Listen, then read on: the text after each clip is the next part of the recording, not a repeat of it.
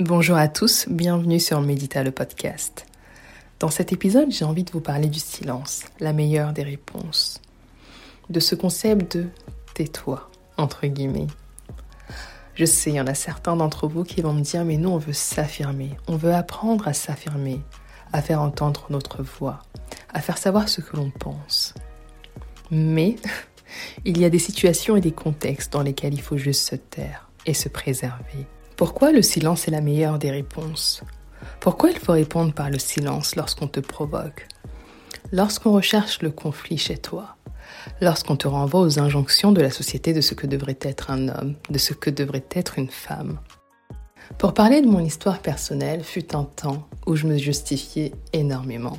Par exemple, lorsqu'on me reprochait d'être égoïste, de penser à moi quand on attendait d'une femme, en particulier d'une femme noire, de penser à tout le monde sauf à elle. Et moi, à ces moments-là, je me justifiais, je me lançais dans des grands arguments. Je disais que non, j'étais pas égoïste, parce que je faisais telle et telle chose, parce que les fois dernières j'avais rendu tel et tel service, et blablabla, et blablabla. Résultat, je perdais mon temps, mon énergie, et surtout cela engendrait de la frustration en moi. Mais derrière tout cela, il y avait quelque chose de bien plus profond. C'était ce besoin d'être validé, ce besoin de reconnaissance, ce besoin de répondre aux critères des autres, aux opinions des autres. Et j'ai envie de dire, parfois on peut pas se taire, parce qu'en nous il y a quelque chose qui bouillonne. On veut tellement répondre aux attentes de l'autre, aux attentes de la société, qu'on se conforme finalement et on conforme notre comportement. Et c'est ainsi qu'on se retrouve à faire des choses ou même à être dans des voies, dans des situations qui ne nous correspondent pas. Donc je pense qu'il faut apprendre à se taire, à économiser son énergie et tout simplement à accepter que l'autre n'est pas d'accord. C'est OK. Ainsi on peut retrouver son pouvoir et son self-esteem. Le silence est aussi la meilleure des réponses en cas de conflit, lorsqu'on cherche à nous provoquer. Je ne dis pas qu'il ne faut pas toujours répondre ou faire entendre sa voix, mais il y a des situations qui n'en valent pas la peine.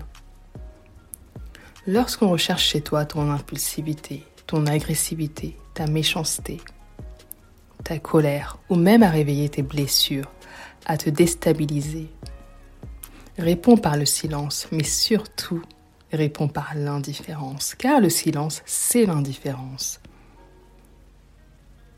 Lorsqu'une personne ne dit rien, on ne peut pas savoir ce qu'elle pense réellement. Si on l'a touchée, si on l'a blessée, si on a réveillé quelque chose en elle. Vous allez me dire oui, mais il y a l'expression du visage, il y a le langage corporel, il y a la gestuelle. Oui, mais le silence, il est censé être accompagné de la maîtrise des émotions. Plus on maîtrise ses émotions, plus on va maîtriser son environnement. Et on aura plus de facilité à atteindre ses objectifs.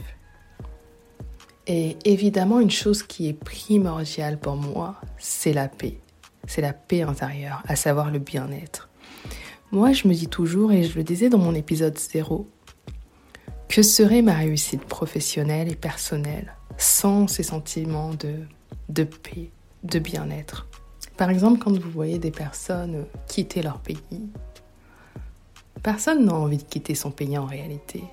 Et on le sait parce que nous-mêmes, euh, qui sommes issus de, ce, de cette histoire de l'immigration, la plupart des migrants, des personnes qui, qui arrivent en France, c'est parce qu'elles recherchent aussi la paix.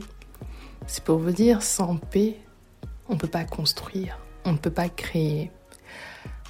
La paix intérieure, c'est aussi votre fondation à vous-même. Comme dans un pays, la paix politique permet de construire un pays. Ben, la paix intérieure qu'on a vis-à-vis de nous-mêmes, ça nous permet aussi de construire pour nous-mêmes, de créer, d'évoluer, de grandir. Et c'est aussi dans le silence qu'on qu'on peut faire preuve de clairvoyance, qu'on peut prendre les bonnes décisions. Donc choisir de se taire, c'est aussi pour se préserver préserver sa santé mentale, préserver sa paix du cœur. Je ferai aussi un épisode sur la gestion des émotions avec une formatrice qui est spécialisée dans ce domaine. Donc ce sera la suite de cet épisode. Voilà, c'était tout pour cet épisode. Si vous avez des ajouts ou euh, des choses en plus à ajouter que, auxquelles j'ai pas forcément pensé, euh, vous pouvez m'écrire euh, en DM, vous pouvez l'ajouter en commentaire ou en avis sur Apple Podcast. Merci et à très bientôt.